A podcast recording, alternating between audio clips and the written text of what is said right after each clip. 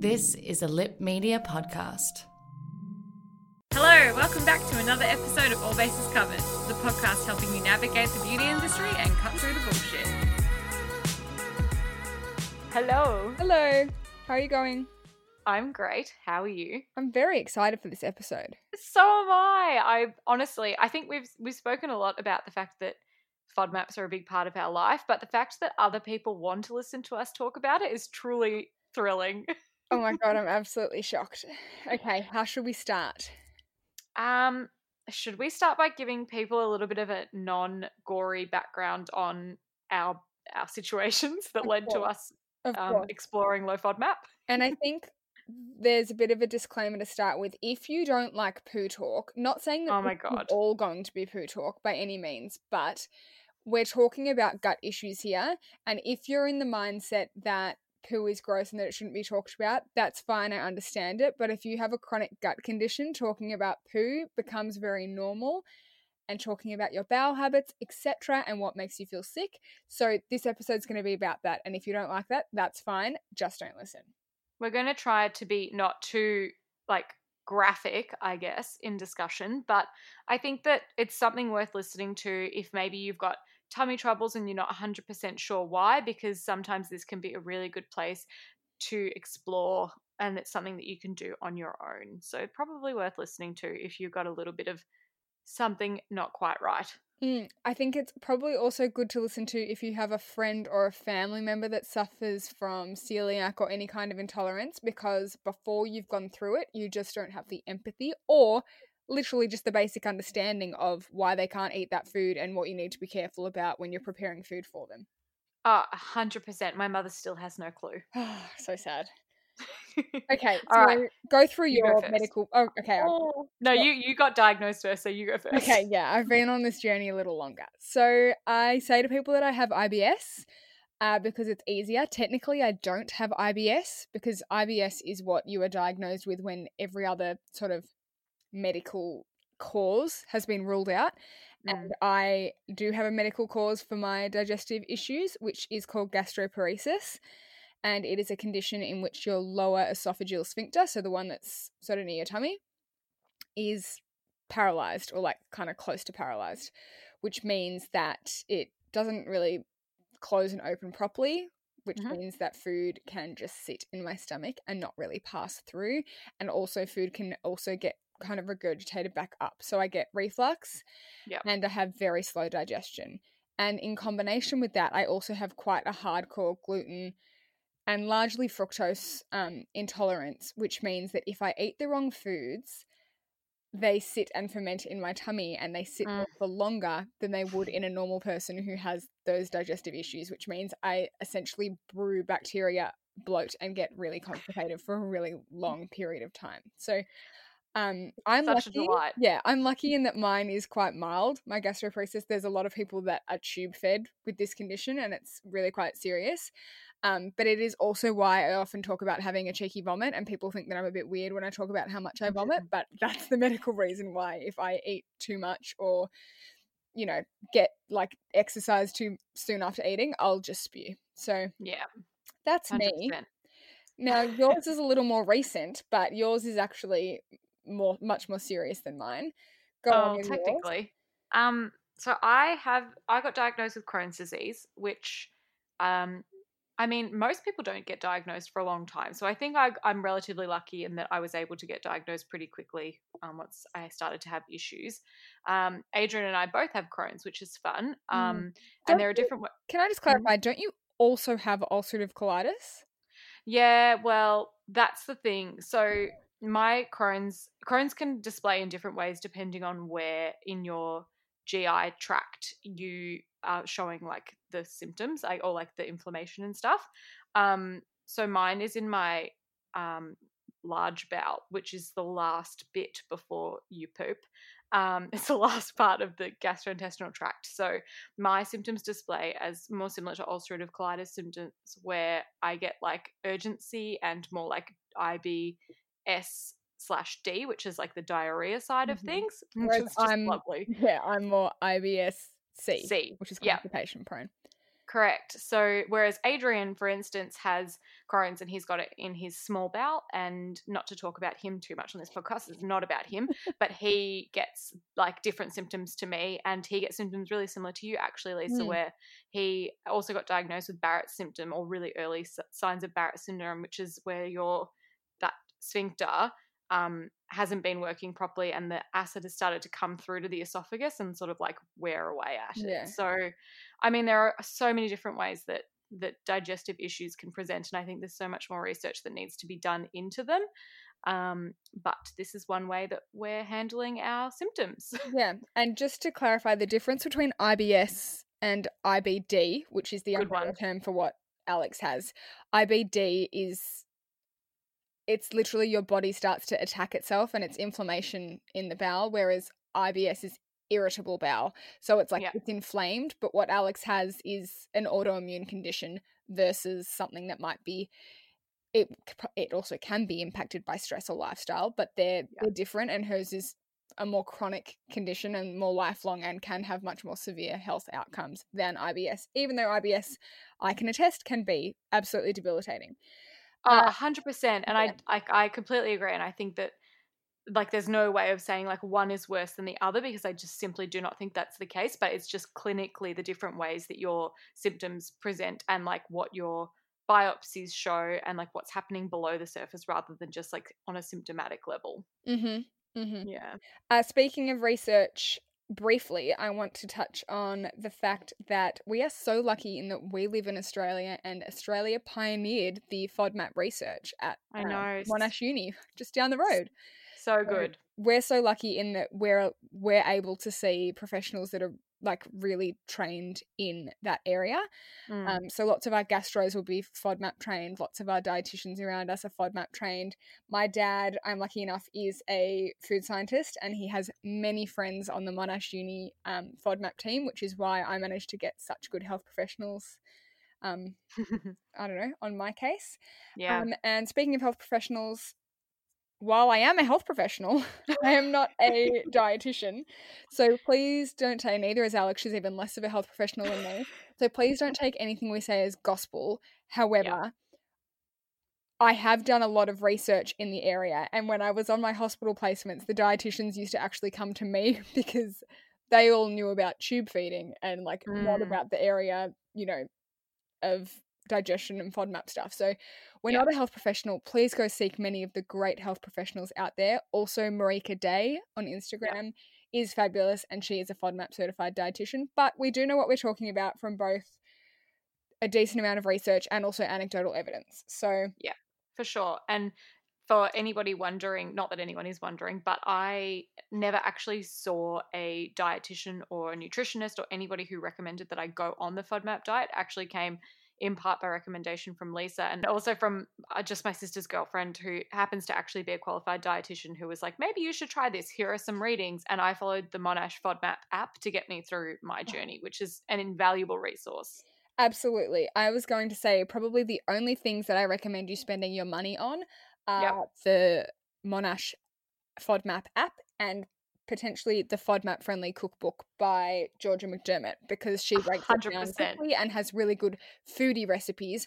Whereas there's a bunch bunch of shoe uh shoe shepherd Sue Shepherd, who was one of the um original uh researchers who kind of pioneered the FODMAP diet, but she's sort of now come on.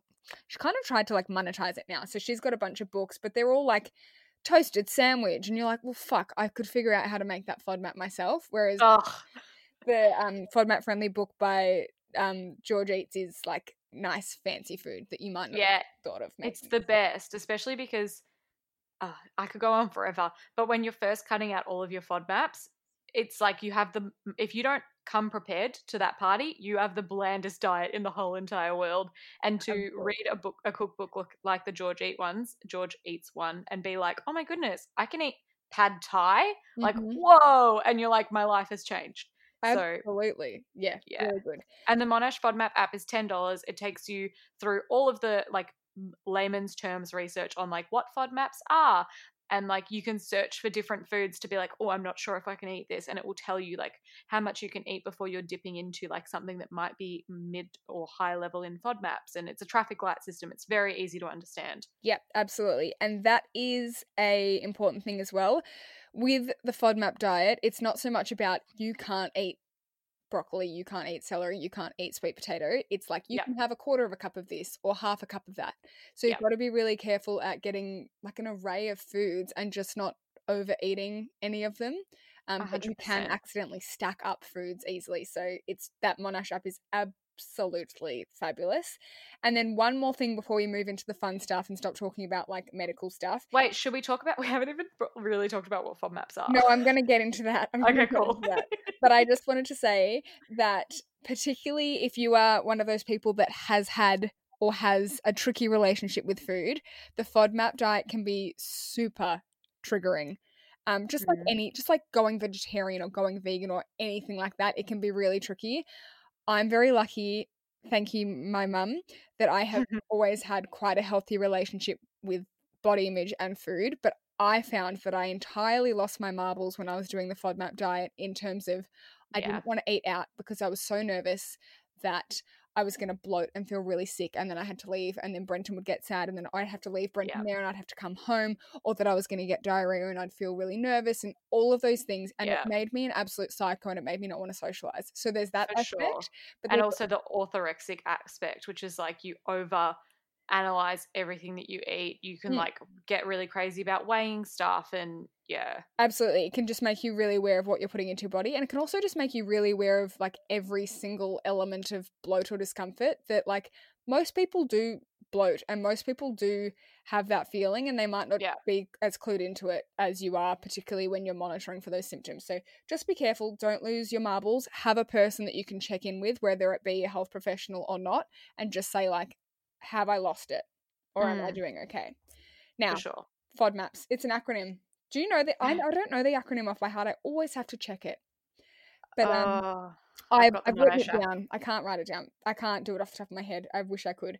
FODMAPs are short chain carbohydrates. They're broken down in the large intestine, which is Alex's faulty part, and and they become food for the bacteria here, and they cause bloating, gas, etc. So the F Mhm. stands for fermentable, which is that feeding the bacteria situation. O is for oligosaccharides, which is fructans, largely wheat, onion, garlic, and GOS. That's the kind of stuff that's malabsorbed in everyone. So just think farty foods like beans and cabbage and stuff. You've got disaccharides, which is really lactose, monosaccharides, which is fructose, and polyols, which is largely artificial sweeteners and stone fruits. Yep. That's nailed it a lot of foods that you've got to avoid when you're on this diet. yes All right, you take over. um i was going to say that first of all when you start doing the low FODMAP diet, what you need to do, I guess, is start by eliminating all of the FODMAPs, which is why I said that your diet is very bland to begin with. But the idea is that most people should be able to, by the end of the journey, pinpoint what it is that they are particularly sensitive to. So that's something that they can be mindful in their diet moving forward. Um, long term, the diet isn't necessarily about avoiding everything unless they're all trigger foods for you. Um, so it is important to follow the journey the whole way through rather than just going, oops, looks like I'm intolerant to everything and n- never going back to it. Um, because I do feel that whilst on the start of my journey, I was intolerant to everything, like hardcore intolerant to everything. I'm now only intolerant to fructans and sorbitol and lactose, and only specific types of each of those categories are like really triggering for me. Yeah, that's the even better part is that you'll figure out the category that you might be bad with, and then you'll often find like I've got some friends that can have onion but not garlic, or vice versa. Um, some friends can have a decent amount of wheat and be okay, but they can't have any onion or garlic. I'm Yeah. lucky. That's me being ironic in that I cannot have Mhm. any trace amount of onion, garlic, or wheat, pretty much, which is just fabulous for me. But that's okay, and that's been tested with a with a um specific FODMAP certified dietitian in that he was just like, "You're so fucked up. I think you need to avoid those for life." and I was Yeah. like, "Thanks so much." Whereas for me, like I've got those two to three main categories that I know that like I'm relatively bad with, but there are certain things like with the fructans, onion and garlic are my trigger. I know sorbitol, avocado is my trigger. So. And I know it's the worst because I loved avocado before everything went topsy turvy for me. And lactose, for instance, I can eat nowadays the majority of cheeses Mm. and I still have to avoid milks and yogurts. Um, but in the beginning, I couldn't even eat something with like whey powder in it, for example. It would just make me so unwell. So it's Yeah. definitely important to, yeah, keep a diary and become aware. Absolutely. And I think I'm really lucky. I feel like I'm the only person in the world that is actually super lactose tolerant, which is very Mm. considering my dad makes dairy products for a living. I, I think I trained from birth for this. Um, so, but yeah, just do keep in mind that like you're not avoiding dairy per se, you're avoiding lactose. So a lot of the time you Yeah. can have hard cheeses and stuff. Sure, milk might might make you shit yourself. Yeah, and because there are might make you shit proteins yourself, but proteins in dairies that can yeah. upset some people, but it's all very individual. Yeah, for sure. Um, but a little bit of cheese here and there is probably not going to kill you. Luckily, thank God. Right, let's talk about our pantry stage pools and non-negotiables and snacks and brands and stuff. How do you want to start? oh, let's just let's start with some good brands. I think that that cover the low FODMAP solutions for someone who's going hardcore. Sure, Um, I've written down No Go as my Oh. number one brand. absolutely same. And Um, hero product would be the jalapeno salsa. uh, without a doubt. Um, I also truly love their zingy ginger. Mhm. Um, it's like a paste, and the reason that it's really good is if you can't be bothered chopping up your spring onions and dealing with your ginger and all that sort of stuff, it's something that's really great to just keep in your fridge, and you can just scoop it into like a Thai dish or um, most Asian recipes, or just add it to vegetables for a little bit of flavor, and it just like brings some flavor back into your life. Absolutely. A good thing with the salsa as well is it's quite spicy, so I often find that I can Mm. use a little bit of that in conjunction with like tinned tomatoes and make that into like an enchilada sauce or like dilute it as a salsa so you can make it go further as well. So true. But yeah, they're absolute staples. And they're not, I mean, none of this stuff is affordable and you Mm. can make it all yourself. Like if you look at the ingredient list, you're like, oh, that's easy. But it's just the convenience of these things. The jalapeno salsa, it's like I just always have three in the pantry. That's the one thing I wouldn't bother to make myself. Yeah. Most of the other things I will, that it's like just don't bother. It really don't bother. You wouldn't make a bloody old El Paso salsa yourself, so just splurge a little bit on that. So true. Um, what's your like a category that you have? I put down FODMAPPED for you, which is Mm. the Monash brand certified. I don't use any of those products at all anymore. I did buy one Mm. today, which was the green curry. When I started on the FODMAP diet and was like, oh, there's just no ready made food, that Yeah. was a great one that you could just chuck whatever vegetables or protein you had in with it, and it Yeah. tasted decently yummy. So that's a good one, a very good one to have actually. And curries are very hard to find, and a lot of the So gourmet curry pastes um, are quite expensive. So that one's great because you can just get it from Coles, and if you're in a, a pickle, it's very accessible. I totally agree. My like one of my biggest things when I first started was like I couldn't eat any like pre-made Asian sauces like hoisin and things like that because they've got so much onion and garlic in them. And the FODMAP for you teriyaki was a good one for me. Ooh, yeah, I do really Mm. miss teriyaki. Um, Mm. Another one that I've mentioned a weird amount of times in this podcast already is the No Worries curries. They're powder sachets, so they're great because you can just keep them in your spice jar, uh, Mm. spice cabinet. They're not going to go off, and you can just add like tin tomatoes or coconut milk or whatever and make a curry with it. Super, super easy. They're great. I've just bought them and they're also and they're like what I think they're like eight dollars, but you get two curries out of them, which is like the same amount that you'd pay for like a jar of curry paste that you'd get like you know one curry out of or whatever from the Yeah, supermarket. I find that I get about four curries out of them too. I, I don't use anywhere near the amount they say because I'm a bit of a pussy when it comes to spice. So oh, they I'm all about it. they last me a long time. Um, other things that I thought I would mention is you don't have to be gluten free on a low FODMAP diet, but some people are both, and also it's just easier to avoid wheat if you avoid gluten because you know Mm. that you're not having any wheat. Mm. Um, so if I'm at the supermarket, I'm going to opt for Barilla pasta. What do you opt for if you're supermarket gluten free shopping? Oh, I rarely supermarket gluten free shop because I'm a princess. Um, Mm. but yeah, I guess I would go the Barilla. I'm not. Yeah, I mean, all the pastas from the supermarket are kind of the same in my opinion. Our friend Liv, Armadale Hair Liv, she likes a San Remo, But I think with the San Remo, you've got to deliberately cook it like two minutes under what it says because it goes soggy really fast. Whereas Barilla is a Mm. little bit more resilient. However, I can't remember the name of the brand, the fancy pasta brand that I get. That's Casalare, I think. It's Yep. in the, the box. Yep, I like that. And there's another one that I love, and I cannot remember what it is. You can get it from like I want to say Toscanos and you know fancy gourmet supermarkets. Oh, I'll find a photo of it. I don't have any in the pantry at the moment, so I don't remember. But it's an Italian Oh. brand, and it says on it like sans gluten, and I'm like, if it's not in English, it's probably good. So I good. wanted to flag as well there are some gluten free pastas that use um, besan flour, which is chickpea flour, and that is not low FODMAP. Oh So yes, be, be aware. yeah, and those pulse pastas. I've seen a lot of people that yeah. Um, have been eating the pulse pasta of late because you know they think it's healthier and they're like, I'm so bloated, and I'm like, mate, it's because you just No accidentally shit. ate like eight cans of chickpeas in that pasta. so that's it's so true.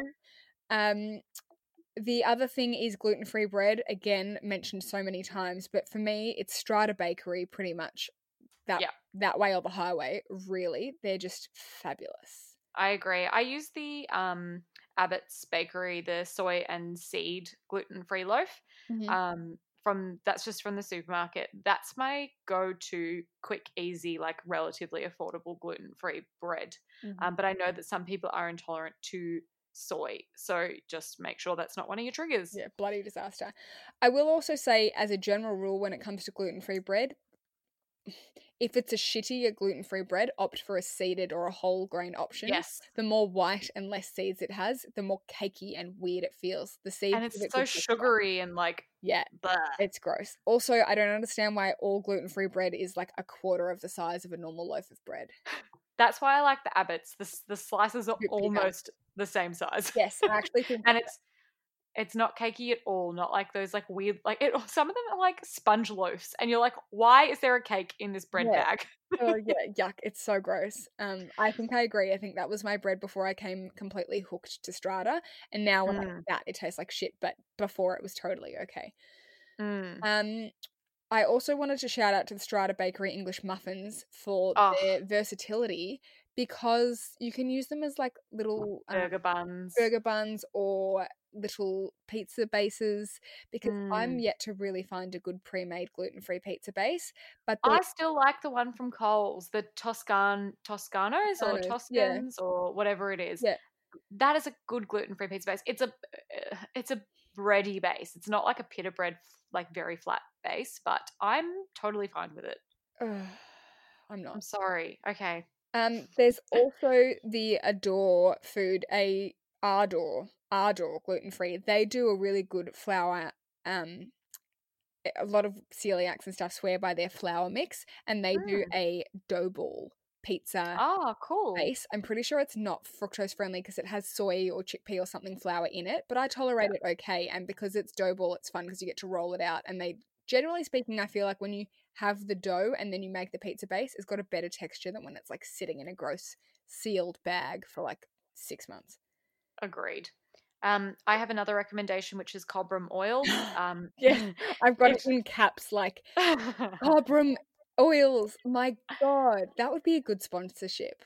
what would we do without Cobram oils in our lives? I could not exist. I would cease to exist. I absolutely don't know. So, for those who don't quite understand, you can't eat ga- garlic and onion, but you can eat garlic and onion oil because fructans are water soluble, which means that they don't leach into the oil, but they can leach in f- with water.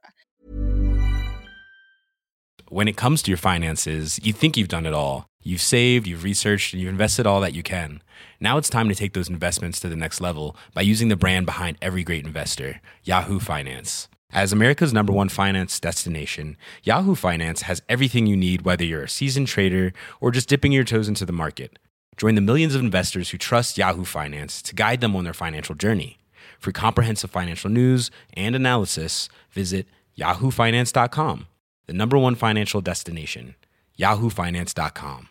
Planning for your next trip? Elevate your travel style with Quince. Quince has all the jet setting essentials you'll want for your next getaway, like European linen, premium luggage options, buttery soft Italian leather bags, and so much more. And it's all priced at 50 to 80% less than similar brands. Plus, Quince only works with factories that use safe and ethical manufacturing practices. Pack your bags with high-quality essentials you'll be wearing for vacations to come with Quince. Go to quince.com slash trip for free shipping and 365-day returns. which is why you can't just pick the onion and garlic out of your food because it's leaf Mm.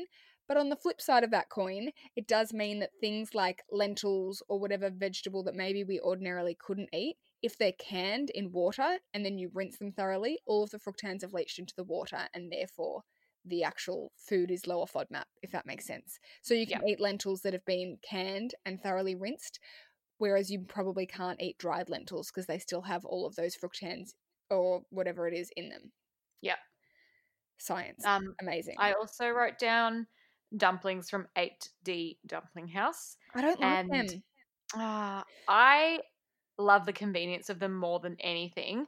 For anyone who doesn't know, they're made in Melbourne. They are gluten free dumplings that are all onion and garlic free as well. So they do pretty much every flavor. Look, they're not as good as eating a dumpling at a dump at your favorite like Chinese dumpling restaurant, Yeah. but for me, they tick the box when I need something like to pull something out of the freezer um, and just like whack it on the stove. And those do such a good job for me, and I love them. And I've probably like the people at the grocer that I buy them from are like, "You're back again, more dumplings," and I'm like, "Stop shaming me." Oh.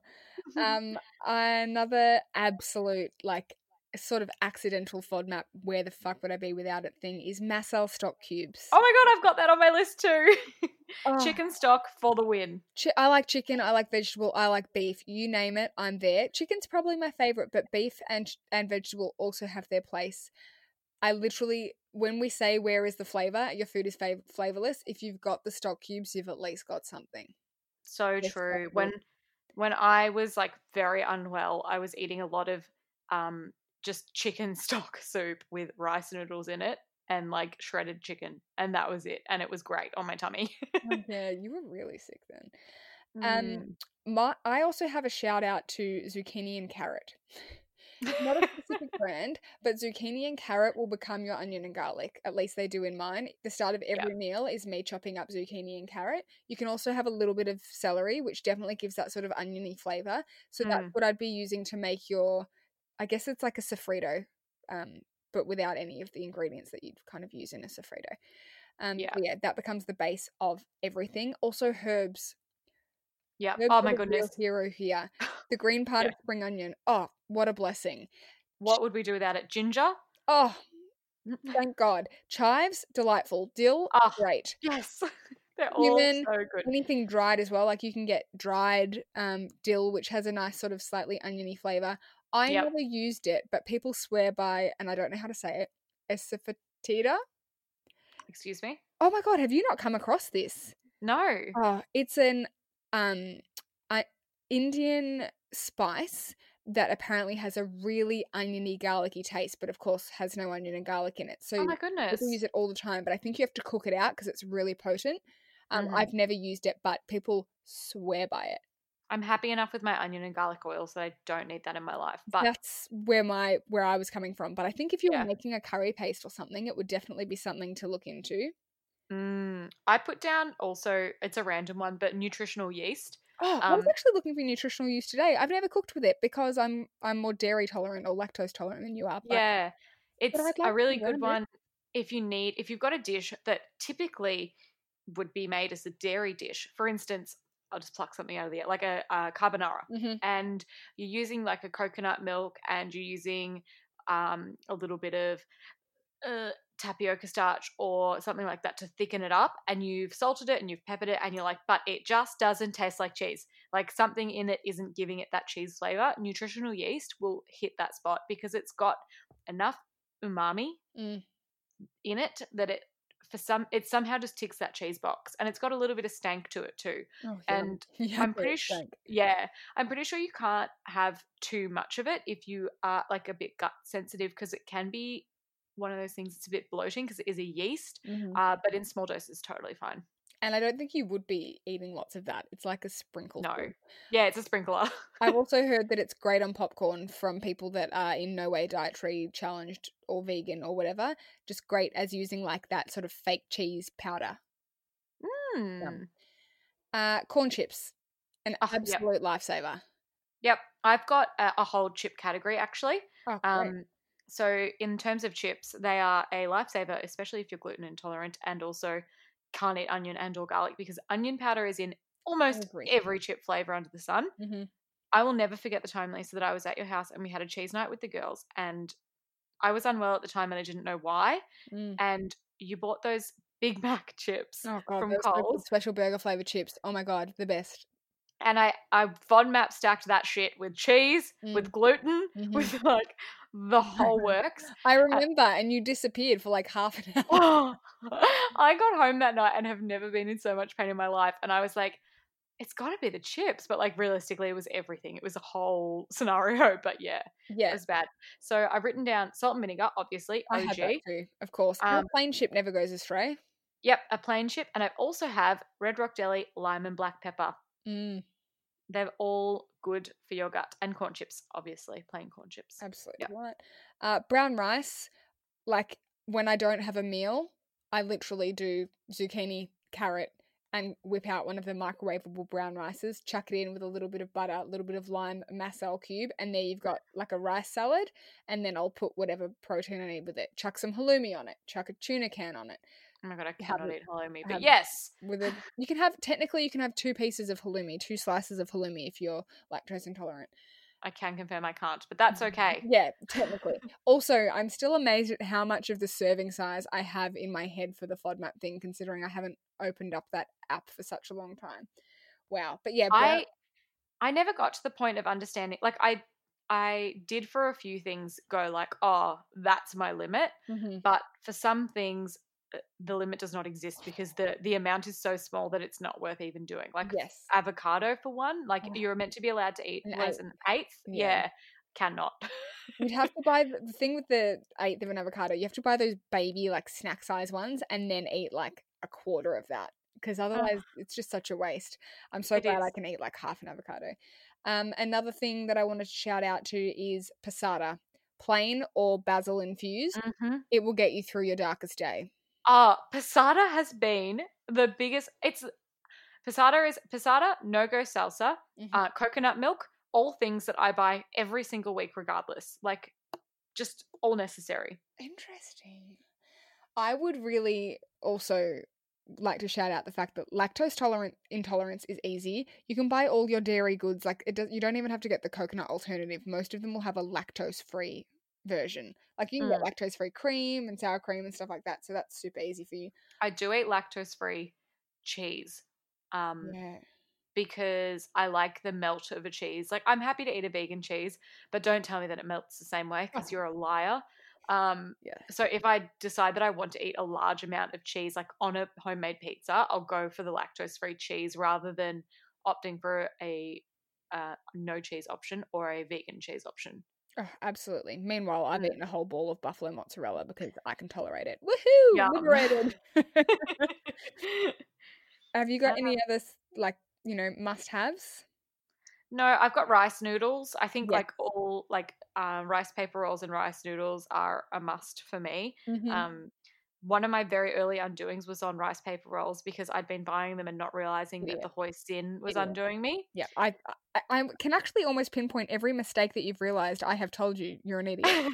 This is not- Any pre-made sauce, any yeah, pre-made sauce, you cannot avoid them all. I. I also wrote down um, oyster sauce, which I know it's probably a further down the line situation for most people because it does. Some of them would have like high fructose corn syrup in them, so Mm. read the label. But oyster sauce has gotten me through a lot too. and you know what else has? Mhm.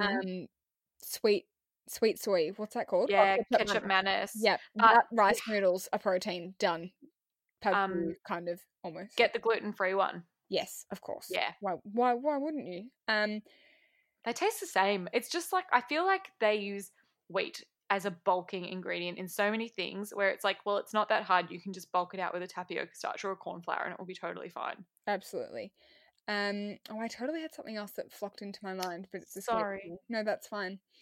Um. Spring onions, oh, obviously. Yes, of course. Um, soba noodles. A lot of them will say like buckwheat noodles. Check the back. A lot of them are mostly wheat and then some buckwheat. Mm. But here is my cheat. A lot of pasta brands will do a buckwheat, like a gluten free buckwheat spaghetti. And that is Ah, basically buckwheat noodles. a buckwheat noodle and it is always cheaper than buying like a fancy full 100% buckwheat soba noodle. You just have to And rinse more- them because they get claggy. Mm. And I was going to say a more reliable texture. Surely they would stay firmer for a bit longer. I think so. And also, again, on that situation, if you want like a stir fry and you don't want rice noodles, you want the feel of a real noodle, use a spaghetti noodle because like it's the same thing. Yep. Think outside the box. Snacks, Alex, other than chips, what have you got? Oh, chips was all I wrote. Okay, I've got the table of plenty rice cakes. My personal Ah. favorite is the yogurt covered ones, but there is dark chocolate covered ones, which are still lactose friendly. I don't think they've got that much lactose in them. And they also have savory ones that are like tomato and basil or something, which is fun. Surely they have onion powder in them. No, I checked. Oh, I'm, I don't buy. I've never bought anything without checking the label in my entire life. They're fine. Um, I also used to snack on Babybel cheese, which now that I look at that, I would not happily eat a Babybel like ever. God, I love Babybel. I when- miss them so much. when I was at uni and I had like eight hour uni days, and I'm like, I eat a lot. Like, I really do have to eat like every three hours. I would just snack on a Babybel here and there, and it just really got me through. Mm. Um, I've written down. Sorry, I forgot one thing. Um, for another frozen meal on the go, there's a brand called Dineamic, D I N E A M I C, and they do uh, a couple of low FODMAP options. And actually, now they're available in supermarkets. And I don't know if the low FOD options are available in the supermarkets, but they do do delivery, and they have. I think it's a like a Tuscan Italian sauce. They do a low FOD butter chicken and they do a low FOD spaghetti bolognese. And all of them are good to have as like pre made sauces that just to sit in your freezer for when you're desperate. Yeah, absolutely. Also, I wrote down pico chocolate, um, which is very tummy friendly, preservative free, like good for you chocolate. Yeah, a great alternative to what's the one that everyone likes? Comes in small little blocks. Oh, loving no, not um. Oh, you guys will know P- Pana. yeah, Pana Pana chocolate? Oh my god, they're it's so full of dates. I'd shit Oh my myself God. instantly. Yes, I'm absolutely so intolerant to that. And just be careful, any of those fake health foods, they all contain so much dates that you will literally shit yourself instantly. I the sugar content of of those like quote unquote health foods with all of those dates in them are just off the chart as well. yeah. Um, I'm pretty sure that's most of our stuff covered, is it? Yeah, that's my that's my list done. Can I? I want to finish this. Um, tune out now if you don't want to hear gross stories. Can I finish this on where is the worst place that you've almost shat your pants, or that you have shat your pants? Ooh. Do you want me to go first while you think? Yeah, you go first. Okay, I've got two. Um, one was on my anniversary with Brenton, and we had eaten at um, oh what Nobu. We'd eaten at Nobu, and I still to this day don't know if I got food poisoning or just had the worst fructose FODMAP reaction of my life. But we went upstairs. And I felt really sick, and I did a couple of spews in the shower, and I was so incapa- incapacitated that I didn't make it to the toilet, and I shat in the shower. Oh, I remember that story. You texted me. And it was one of those rooms where everything was open. So he was like watching me being like, No, what is happening to my body? Sexy date night ruined. I was I was really sick. Like I went his dad's a doctor and the next day he was like, Show me your tongue and your mouth and he was like, You're so dehydrated. Like, what have you done? And I was like, Well, I got stuck in the shower for two hours. Like absolutely dehydrating my body. I'm a raisin.